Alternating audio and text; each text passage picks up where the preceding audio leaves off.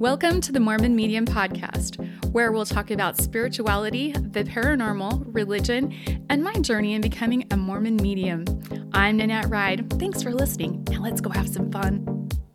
Don't be afraid.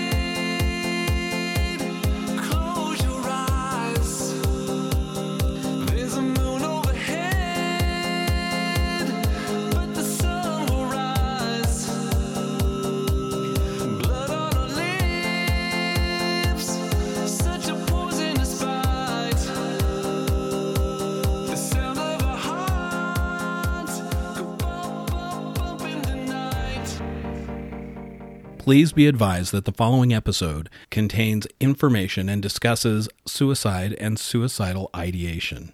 If you or someone you know is in crisis, contact the National Suicide Hotline by texting or calling the number 988.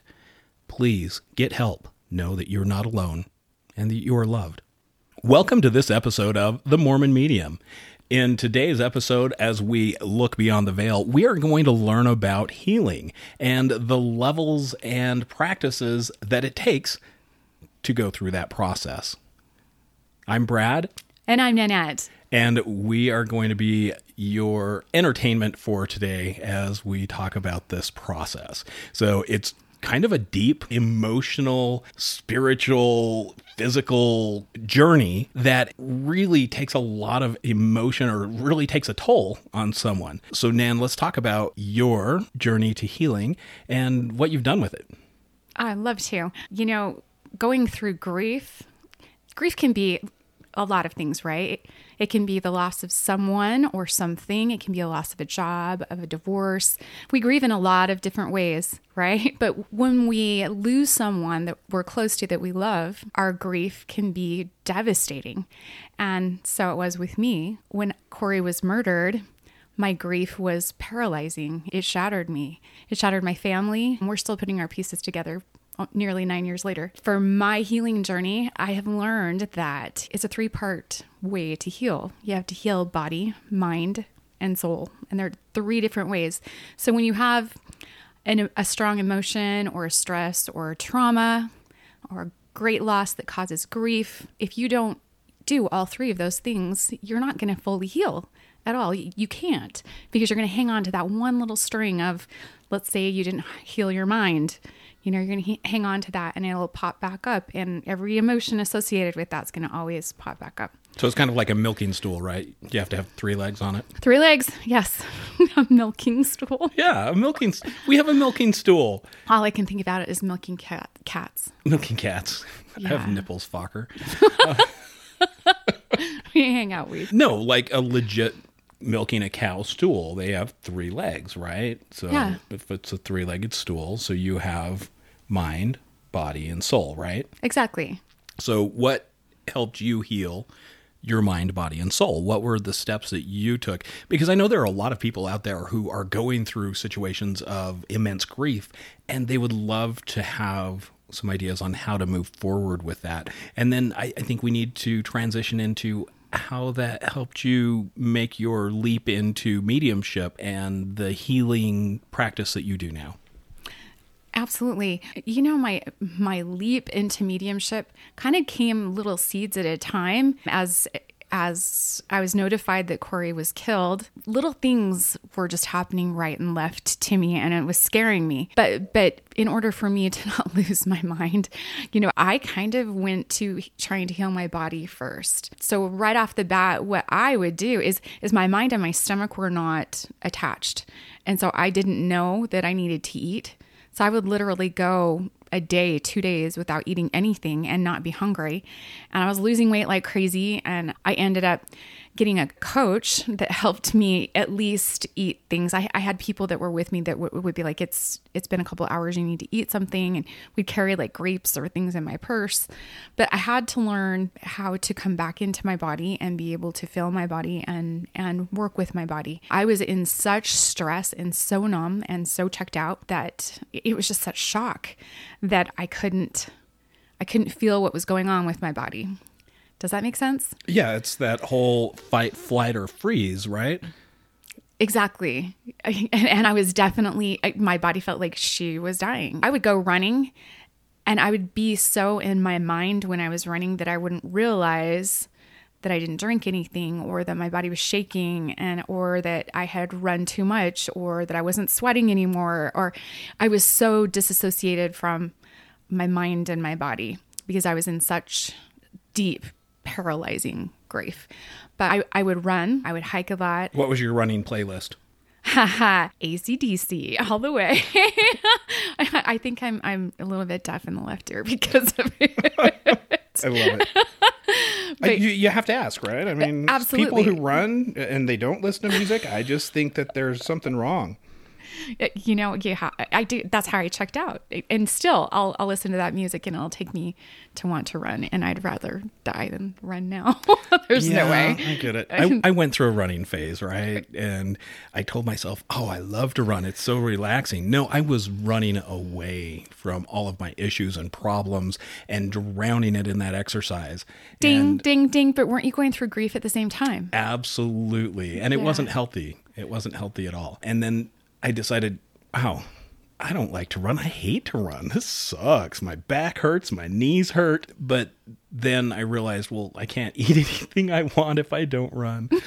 That's, so I kept running so that I could eat because I love to eat. And now I don't run so much. I just eat and pack on the LBs, right? I think you're hot and sexy. Thank you. you were welcome. But but granted, though, you were running away from your grief. Yeah, 100%. And, and that's exactly what I was doing as well. I was not eating and I was running away from my grief. I was traveling all over. I figured if I if I kept my mind busy meeting other people and seeing beautiful places that I wouldn't feel what I was feeling inside. But I actually took those feelings with me everywhere I went. And at one point, I had to turn around and look at those feelings and had to address them.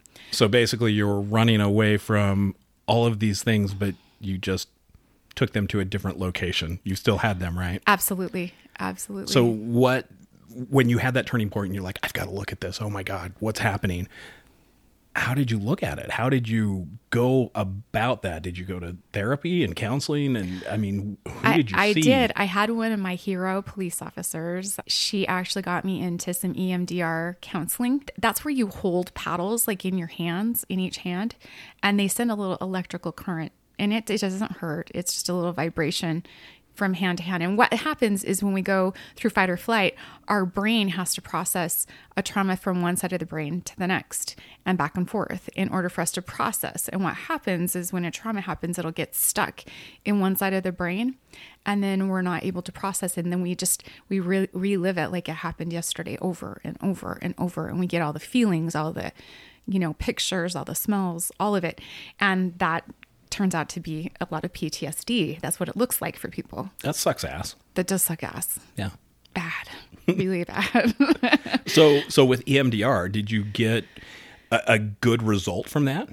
you know, it EMDR worked really well up into a point and I I felt so alone. I felt you know, my family was shattered. My kids kind of went to their own corners of of Utah to heal. Not a lot of communication was happening, not a lot of not a lot of support from family. And so I just felt completely alone and I just didn't think I could do it anymore. I I didn't want to be here. I several times had thoughts of suicide and of ending my life, not because I wanted to leave my children and not because I wanted to cop out of my life, but because I felt so utterly alone and I didn't know how to move forward. I didn't, because I felt like my body was dying. I, I couldn't get out of the fight or flight. In my brain, I couldn't process where else I go from here with absolutely no, no life, you know, no husband, no kids, no, nothing. E- everything that gave me purpose was gone. And so in my brain i i felt stuck. I i just wanted to give up. I was just done. And at one point i i'd taken a bottle of pills and I was in a pair of shorts, just sleep shorts and a a, t-shirt, and there was a whole bunch of snow outside. And I went out in the middle of the pasture, and I thought, you know, if the bottle pills don't get me the cold, well, and and I'll, I'll die right here. And neither thing happened. Nothing happened. I didn't get sleepy. I didn't get anything. Nothing. Like and I was so pissed at God for not letting me just cross over and be with Corey because I, I didn't see that I had a purpose left here on this earth. And, and I didn't see a way past this brick wall that I was up against. So I, I had addressed, you know, I I tried things with my body. My body was healthy, but my mind was still sick. And I, I didn't know what to do after that. And so I ended up having my friend refer me to an energy worker. And I ended up going to the energy worker, and lo and behold, Now, w- wait a minute. So, first of all, I'm super grateful that you're still here. I think that goes without saying that there are so many people who are so glad that God didn't let things end that day, right? I have to say that I wouldn't be here if it weren't for you, Brad. I wasn't going to put this in here because I'm going to cry. There's no crying in baseball. Hmm. But I wouldn't. I truly wouldn't be here if it weren't for you. I on one of my desperate attempts, I had a five way plan, and I'm not going to say what the plan was, but it was surefire, solid, and I I was a stubborn ass about it. And Brad picked me up and put me in the car and took me to my EMDR counselor. And he tried to talk me out of it, and I wasn't having it. And finally, the two of them got me to just commit to only hanging on for 24 hours. And after that, I could do whatever I wanted to. But that's all I could give them. And that's all they could get out of me. And I'm I'm a stubborn ass, you know that, babe. but I was so angry at Brad for making me taking me there. He physically picked me up and took me there. But I'm super grateful that he did. And I, I didn't go back to EMDR after that. That's when I, I get referred to the energy worker. I ended up going and laying on her table, and she started removing the beaver dams of energy and emotions that were going on inside of me that were trapping my brain. I'm going to ask you to just back up just briefly. And, Okay. and thank you for that acknowledgement. Help explain what you mean by energy worker. Was this a Reiki person? Was this somebody who, you know, took their hands and shot beams of light into your body and made you whole? I, I mean, is this somebody who thought they were a mermaid in a past life? What is this energy worker? Help me understand and help everybody listening understand what exactly that means because it, it, it could entail a lot. That that's a really good point, Brad. And there are different kinds of energy workers. You know, that there are those those ones that can do laying on of hands, and there are ones that do will do Reiki. They'll do different kinds of energy work. They'll do past life regressions. There's all kinds. My energy worker that I ended up going to, she's rare, super rare. We call her Tatani. Tatani. Tatani, Great white healer. great white healer. we do though, don't we? Buffalo healer, yes. Yes, and and the the methods that she uses, she's she's been doing Her, energy. her name is Tawny. her name is Tony. The, she's been doing energy healing and muscle balancing for 30 years. Has she really been doing it that long? She has. I had no idea. That's super Yeah. cool. She she was doing this when it wasn't popular. Right? she did this when it was really woohoo. yeah, exactly. And and she's really really gifted at it. And anyway, I ended up going to her. And what she does is she she does muscle testing. So she'll talk to the body. She'll talk to your muscles. She'll talk to the spindle cells in your muscles. And she will balance the muscles in the body because what happens is when we go into a fight or flight our muscles will tighten up in our jaw. They'll tighten up in our arms. They'll pull forward into our chest because we got to protect our core. That our legs will get ready to run because we're in fight or flight right and if we hold those muscles for too long, we can really get super sick. You know, things can begin to break down, and we can hold these for years and years and years and years. And my body was holding fight or flight so tightly when I was seeing Tawny that she believed she was dying. And that is Wait, why when you say she, you mean my body, I call her you. she. all right. We just want to make sure that's clarified. Not Tawny thought she was dying. It's No, your body. no, my body believed that she was dying, and um, and it took it took a little bit of trust and coaxing to get my body to release the emotions that were trapped inside, and and to be able to process the traumas that I had been through. And once that started to happen, my body started to release, my muscles let go, and I started to see light at the end of the tunnel. I started to see a little bit of hope at a little bit of time, and this process took you know, a good 18 months of going a couple of times a month into her. And these balances you can process for a couple of weeks at a time, depending on how deep the balance is. But ultimately, the body will keep you safe. And so it's not going to bubble up everything at once. It's not just a one-time deal. It's a it's a progressional thing because you know you don't get trauma all at once. You get it a little bit at a time or over a lifetime. Right. And and so we're not going to process everything at once. That would cause you to really be in danger. It would cause your body to be in danger. So we don't we don't do that. Well, the body you, won't when you do say that. be in danger, like go into shock or like there's just a lot of trauma coming back all at once. No, you you absolutely could put a body into seizures. So you could put the body into shock. You're dealing with electrolytes when you're dealing with energy balancing. You're you're dealing with all kinds of systems in the body your neurological system your brain system your central nervous system. And so when you put too much pressure and stress on those systems they can they can fritz so we don't want to do that and we, we want to support whatever healing needs to take place and so we only the body will tell us what it needs and we we make those baby steps and and that's that's what tawny did with me and it, it took time but you know now i can talk about the things that have happened to me and they don't equal my belief system. They don't equal the emotions that are wrapped around them. I'm safe. My body knows she's safe. My muscles are safe. I'm in a safe place and I can talk about things and I can be okay. And I'm so grateful for that because it literally saved my life. And later later after I I got done with my healing and my my transitioning with my body, mind, and soul. And Tawny gave me a call out of the blue and she was like, I had a dream. God wants you to take this class. You're supposed to join us. And I was like, okay. And I trusted her so immensely that I just paid for it and went. And then when I showed up, I was like, no, what am I doing? What am I learning? I had no awesome. idea. so now, like, look, that sounds a little culty. God wants you to do this, right? We've all heard things like that. Let's let's talk about that. Is is what you're talking about with this energy balancing and whatnot that you went through? Is that something that is sanctioned by the Mormon Church? It is not. It actually in the handbook, you're kind of warned against energy workers and people that charge for energy work. And um, I couldn't disagree more because we are energy centers. We are made of energy. And of course, our body is going to hold every single stress, every single trauma, every single emotion that we ever experience. It's going to hold it. And why wouldn't we work with the body to make ourselves whole? Why do we need a pill instead of working with our body? Our body was made perfect. All we have to do is be able to clear those energy centers and be able to be made whole. And I, I will tell you, over the years, I have had, I've been diagnosed with fibromyalgia. I have had autoimmune issues. I had rheumatoid arthritis. I was super sick. At one point in time, I was on nine different medications. I took antidepressants. And I'm not saying it's not okay to take these things. I'm saying this is where I was and and energy healing and this healing practice helped me come out on the other side and I have none of them. I have none of these issues. I don't struggle with depression and I, I don't have health issues. I don't have to worry about, you know, holding those beaver dams in my body and causing the dis-ease that causes sickness. Our bodies aren't meant to be sick.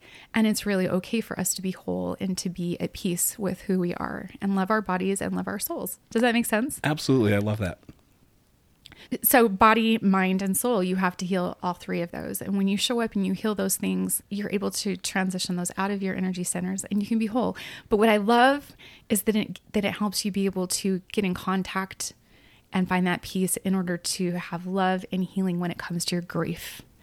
So, through mediumship, you can have those things. You can learn that energy can be blended with energy and you can feel your loved ones and you can talk to your loved ones and it helps you with your grief. That is how I've gone through processing my grief. I miss Corey. You bet I miss him. I love him. I probably love him more than I did when he was killed. I love him in a different way, but you know what? I I also converse with him. I feel him. He's part of our life, right, Brad? Absolutely. So let me clarify though, is that the soul healing? So you talked about, you know, you've got to heal the mind. You talked about EMDR and going through that process, and you talked about healing the body, making sure you were eating, going to the energy healer, and clearing those blockages in your meridians and your chakras. Is healing the soul portion? Is that this mediumship part? It's part of it. it. All of those things are part of the body, mind, and soul because, you know, they're all three connected. But when you do the energy work, you're hitting all three. So because you're you're hitting the emotion that's associated with a trauma. You're hitting you're releasing the muscles that are associated with the trauma. So you're working on body, mind, and soul, all of them together. And then when you look at a grief and and you're able to heal that grief or look at at grief in a different way that you know you you don't have to be without that person. They're not gone from your life. They're not gone from you feeling them or having them around you just have to tune your your dial on your radio a little bit different and then you're able to converse with them. It just it's a different kind of relationship that's all. The thing is is we're never taught that that's even a possibility. It's like oh poof they're gone and now we just have to deal with it. But Well, it's, I, I it's know not that. I know growing up as an LDS kid, it was always yeah they they have you know jobs on the other side of the veil that they've got to work on, and you know they're not going to be here bothering you. They've got other stuff, and you can't talk to them, you can't pray to them, you can't you know none of those things. But that was always really interesting because you see throughout history in other cultures how the ancestors who have passed are revered and they they still try and commune with them. I mean, look at Mulan. you know, everyone knows the Disney show Mulan, right? Right. They have the shrine to the ancestors and ask the ancestors for help and assistance. And you see the same thing in South American heritage.